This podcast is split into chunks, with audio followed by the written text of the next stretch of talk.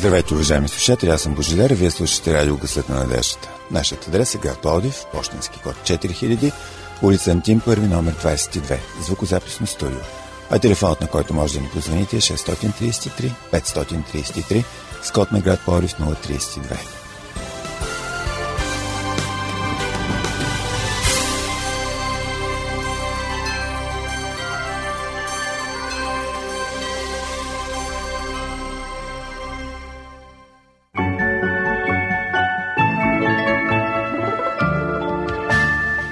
Вярваш е нещо велико. Да вярваш е нещо уникално. Да вярваш е нещо топло и сърдечно. Да вземаш уроци по вяра и да упражняваш своята вяра е смирено, благородно и необходимо. Уважаеми слушатели, започва нашето предаване упражнение по вяра. Ще имате възможност да чуете нещо, което би осмислило вашия живот, вашата ценностна система. Надявам се, че ще се почувствате духовно заредени.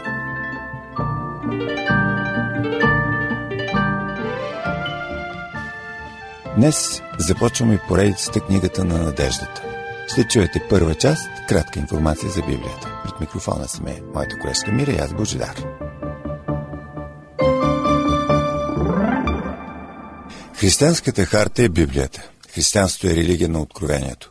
Тя не е плод на случайно хрумване, защото някой се е взел да създаде нова духовност, нито поради недоволството на друг от църквата, към която принадлежи. Бог е открил себе си на човешката раса в книгата, която ние наричаме Библия. Авторите на Словото са действали като Божии посредници и са записали за всички хора от всички времена това, което апостол Павел нарича Божествените писания, според посланието до Римляните, 3 глава 2 стих. Тази книга разкрива Божието активно благоволение в течение на човешката история – Неговият характер и най-голямото му откровение е личността на Исус. Библията се състои от две основни части. Стар завет, написан преди Христа и описващ времето преди Христа, и Нов завет, написан по времето на апостолите, т.е. първи век след Христа. По отношение на съдържанието, Стария завет без Новия би бил незавършен, а Новият без Стария неразбираем. Библията е сборник от отделни книги, които могат да се обособят в четири групи – исторически, поучителни, пророчески и поетични. Общият им брой е 66. Голямата част от тях носят имената на своите автори – около 40. Освен, че имат различен происход, тези автори живеят и в различни епохи. Само като пример ще спомена. Давид е бил цар, Амос – говедар, Даниил – държавен чиновник, Ездра – учен, Матей – бирник, Лука е бил лекар, а Петър – рибар. Моисей написва своите книги около 1500 години преди Христа, а Йоанн – последните книги на Библията, Откровението и Евангелието на Йоанн, около 100 години след Христа. Останалите книги се подреждат между тях, общ период от около 1600 години. Счита се, че вероятно книгата Йов е най-стара. С оглед на творческия период и авторството на Библията би трябвало да се очаква отделните книги да отразяват различни схващания. Но това не е така. Свещеното писание се характеризира с забележително единство и хармония. Понеже Библията сама претендира, че е богодъхновена книга, чието происход може да бъде установен, погрешно е да бъде третирана като обикновено съчинение. Тъй като тя афишира своя автор, няма друг еталон за сравнение извън нея, чрез който бихме могли да интерпретираме. Следователно, Библията трябва да говори сама за себе си. Тя съдържа своите вътрешни начала, чрез които се обяснява сама по всички въпроси, които вълнуват човешкия ум. Ключовият текст върху този предмет е второто послание до Тимотей, 3 глава, 16 стих. Нека да го цитираме. Всичкото писание е вдъхновено и полезно за получение, изобличение, поправление и наставление в правдата. Гръцката дума Бог вдъхновено често се превежда като вдъхновено от Бога. Въпреки, че Библията не посочва подробно механизмите, чрез които Бог е вдъхновявал авторите тя дава ясно да се разбере, че източникът е сам Господ. Библията твърди, че има свръхестествен происход. Изявената претенция прави уникална, а хармонията в нейните текстове го потвърждава. Друго доказателство в полза на тази самодоказваща се теза в светлината на Библията е нейната способност да се съхранява – в 12-я псалм четем Господните думи са чисти думи, като сребро претопено в пещ от пръст, пречистено седем пъти. Ти, Господи, ще ги закриляш, ще ги пазиш всеки от тях, от това поколение до века. Този цитат от 12 псалм всъщност са 6 и 7 стихове от него. Така е било винаги, дори в най-трудните за Библията времена. 18 век, наричан още векът на разума, е времето, може би, на най-безумната интелектуална мода. Точно тогава се развихре голямата критика срещу Библията. Старият завет е отхвърлен като фалшификат, тъй като е основан върху ръкописи, датиращи 900 години след Христа. Научните твърдения се простират до отявлени обвинения, че текстът е променен от преписвачите до неузнаваемост. Новият завет също е третиран като ненадежден документ, защото се смята, че е писан много по-късно от първи век. През 1947 година едно бедуинче край Мъртво море опровергава критиките срещу Стария завет. Намерените от него свитъци са копия на Стария завет, направени от обществото на есеите, живели в Кумран. Тези преписи датират от 134 година преди Христа до 70 година след Христа. През 1952 година завършва внимателното сравняване на ръкописите и масоретския текст от X век. Учените събрани в Ерусалим стигат до категоричен извод. Текстът е непроменен. Новият завет е с потвърдена достоверност от германския професор Константин Тишендорф. В манастирски библиотеки из Европа и Близки изток той открива стотици ръкописи, между които Кодекс Синайкус и Кодекс Ватиканус, за които се смята, че са писани около 300 до 350 година след Христа. През 1930 година в Копското гробище, близо до река Нил, били открити папирусите Честър Бийти, написани около 100 на 150 на година след Христа. Броят на ръкописите, които позволяват установяване истинността на библейския текст е прецедент в световната литература. Само на Новия Завет съществуват 4500 ръкописи на гръцки язик. И някои специалисти виждат това едно от чудесата на християнството. След дълго мълчание, като извик на негодование към тълковните напани на криворазбраното знание, камъните проговориха, за да смълчат противниците на Божието Слово. Древният свят оживя с разчитането на египетските иероглифи, благодарение на камъка при розета, а различните видове близкоисточни ръкописи проговориха, след като бе разгадан надписа на Бехистунската скала. През 1865 година са разчетени няколко древни езика. Вестниците, пълни с горещи новини, гърмят с археологически открития. Хетите, отхвърлени като библейски мит, внезапно опровергаха неуместните догадки, оставяйки ни множество доказателства за съществуването на голяма империя. Библията е достоверна не поради факта, че археологическите открития доказват с подробности нейните описания или защото древните ръкописи, намерени през последните 200 години, показват, че текстът не е бил променен през вековете. Потърсете в книгата Господната, прочетете. Никой от тия не ще липсва, нито ще бъде без другарката си, защото, казва Господ, моите уста заповядаха това и самият негов дълги събра. Цитат от Исаия 34 глава 16 стих. Материалните доказателства всъщност само подкрепят вярата. Библията се самодоказва. Тя е книга, която човек не може да напише, ако иска, и не би написал, ако може. Съдържанието й само по себе си потвърждава нейната боговдъхновеност. А ако се съмнявате, четете я и ще се уверите сами. Апостол Петър в своето второ послание, първа глава 21 стих, казва следното.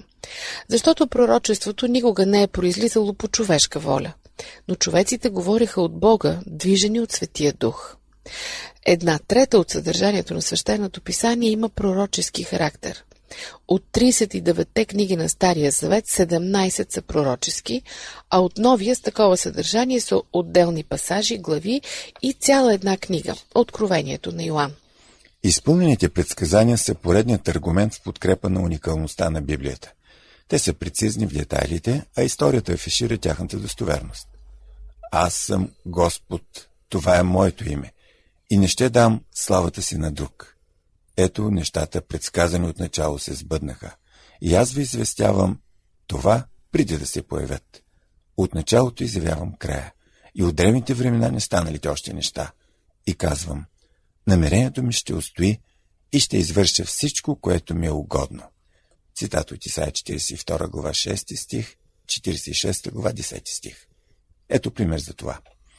На 70 км южно от Бейрут, столицата на Ливан, на малък полуостров, врязан в Средиземно море, е разположен малък град с около 8000 души население – град Тир. На неговите брегове, макар и удобни за корабоплаване, кораби не акустират. При малкото пристанище се забелязват само няколко рибарски лодки, които закотвени чакат нощта, за да излязат в открито море. За да ги приготвят за вечерния лов, рибарите опъват мрежите си върху странни гранитни колони, които се издигат над водата. Тези монолитни стълбове, както и каменните блокове, пръснати край брега, напомнят за съществуването на един древен град. Монотонен живот, лишен от каквото и да е разнообразие. Люшкани от вятъра рибарски мрежи, привързани към отломките на древен град. Прибой на вълните, крясък на птици, всичко това навява усещането, че тук витае някаква прокоба. Сякаш силата на древно проклятие е оковала руините в своята прегръдка и се надсмива над отминалата им слава. Макар и малък, този град е оживен. По всяко време на годината е пълен с туристи, които отиват там, за да видят, че няма какво да видят. Но те го правят, за да проверят думите на Библията.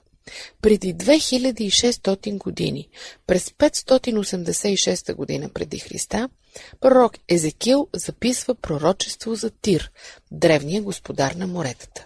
Ето, аз съм против тебе, Тире.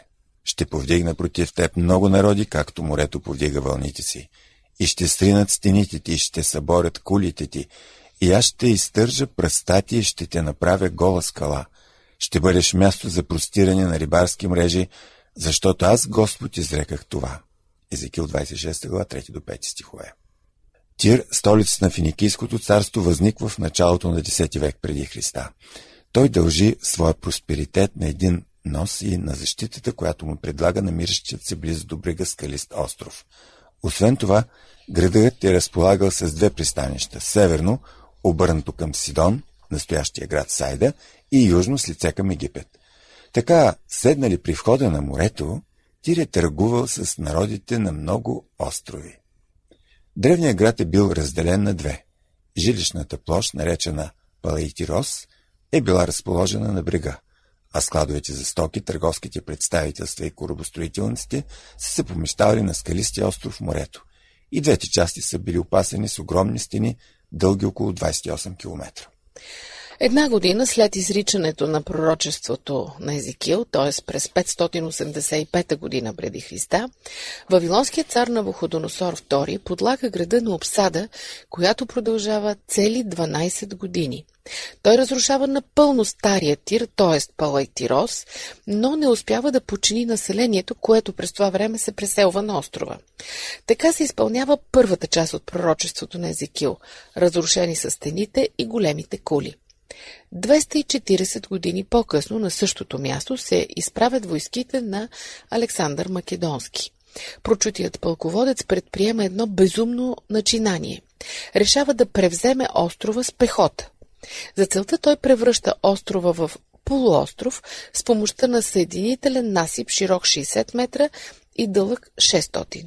За да осъществи този проект, Александър използва останките от стария тир – всичко, което би могло да се хвърли в морето, пръст, дървета, камъни, било използвано.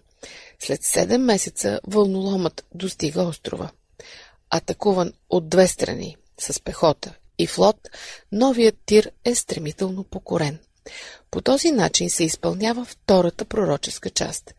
Пръста на Палайтирос се изтъргва.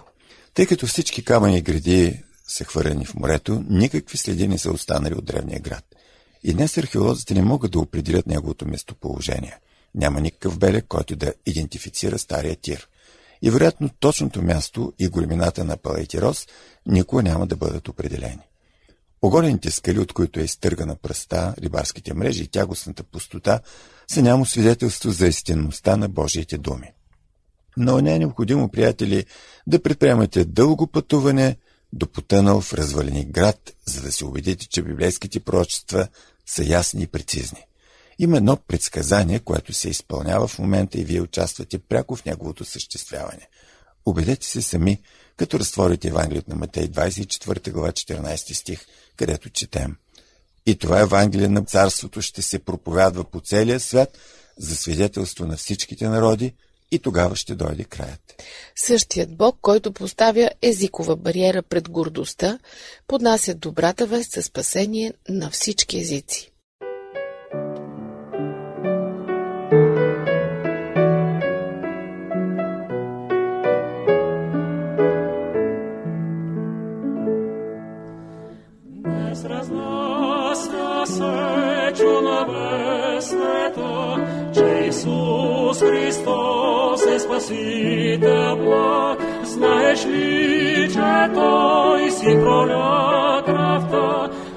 Жертва стана за греха.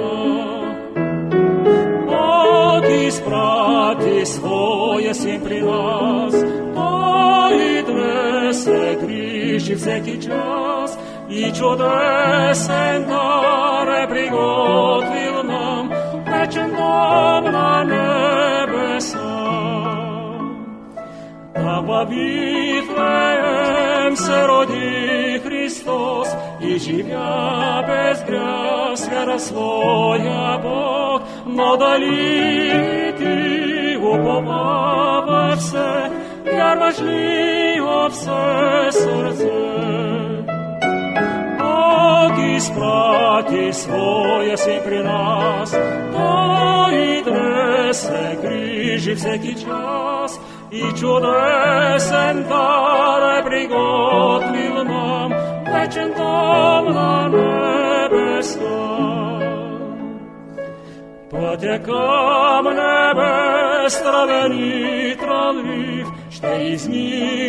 to što s Hrista varbi, Do Jerusalim zdiserni vrati, Svjera šte dostignem njih. Bog isprati svoje si pri грижи всеки час, и чудесен дар приготвил нам, вечен дом на небеса. Скъпи приятели, вие слушате Световното адвентно радио Късът на надеждата. Припомням ви нашия телефон 032 633 533. Тези от вас, които желаят, могат да се свършат с нас чрез социалната мрежа Facebook. Търсете ни като Адвентно радио България, изписано на кирилица. Продължаваме с поредицата книгата на надеждата.